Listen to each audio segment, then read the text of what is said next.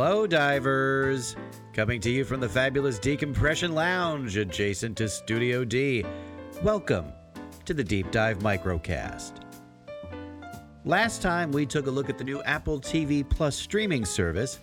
This week, we'll dive into another new entry into the battle for streaming service supremacy Disney Plus. What does it offer? How much does it cost, and when can I start watching? That's next on the Deep Dive Microcast. Greef Karga said you were coming. What else did he say? He said you were the best in the parsec.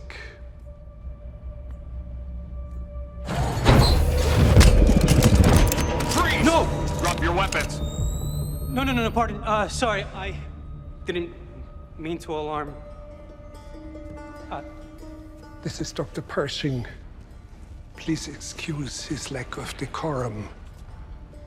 His enthusiasm outweighs his discretion. Please lower your blaster. Have them lower theirs first. We have you four to one. I like those odds. That was a clip from the new live action Star Wars series, The Mandalorian, one of the new shows that will join the vast library of Disney owned content that is now exclusively on the Disney Plus streaming service starting November 12th. The partnership between Disney and television goes back almost 70 years. One Hour in Wonderland was broadcast on NBC Christmas Day 1950, with, of course, Walt Disney himself as host. Oh, Mr. Disney, uh, everyone's here now. How about that surprise you promised? Okay, Kathy. Hey, everybody, attention. Now comes the big surprise. Oh. It all started a good many years ago when I was traveling through Europe. I happened to meet a fairy princess who had a cousin who used to work here at the studio. Now, she put me on to this wonderful magic mirror, and I was finally able to buy it, and I brought it back here to the studio. Mr. Disney, you mean the wonderful magic mirror that belonged to the Wicked Queen in Snow White is is behind this curtain? It is. Now, you watch. Now, you kids help me with the magic words. Bibbity, bobbity.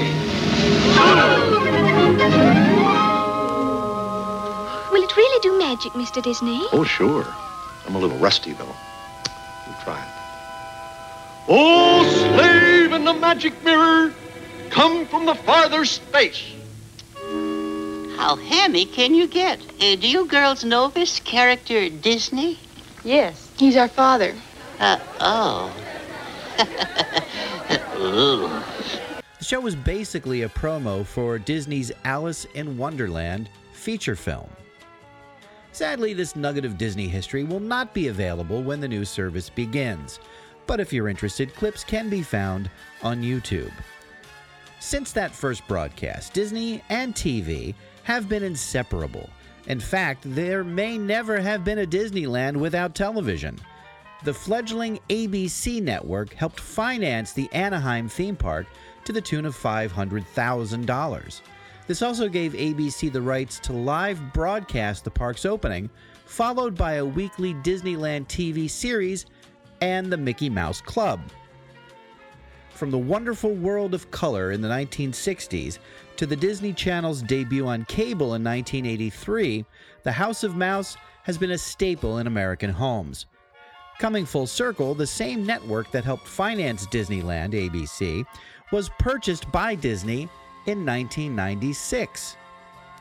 Prior to the new Disney Plus venture, the company already had a strong presence in the streaming media realm with its popular Disney Now streaming app featuring programming from their Disney Junior, Disney XD, Disney Channel, and Radio Disney content. They also struck a deal to buy popular streaming app Hulu, which only adds to their library. The company wants to be the forever home of all of their properties, including Marvel, Pixar, Star Wars, and the recently acquired 21st Century Fox catalog. However, there are some existing deals that will prevent them from happening when Disney Plus goes live. Licensing deals with Netflix and HBO that won't expire for years will keep some Disney content off the new service. But that may not matter to prospective subscribers. Why? Well, Disney Plus features a massive library of 500 movies and 7,500 episodes of television. Classic films like Swiss Family Robinson, Treasure Island, Mary Poppins, and yes, The Apple Dumpling Gang are included. Many Disney classic animated movies will also be part of the lineup, from 1937's Snow White and the Seven Dwarves to 2016's Moana. And for you 80s and 90s kids, shows like DuckTales, TaleSpin, Darkwing Duck, Boy Meets World, and Gargoyles will be available on day one. Now, having a deep library of content is great, but viewers are clamoring for quality original content. Netflix's saving grace over the past several years has been its original series.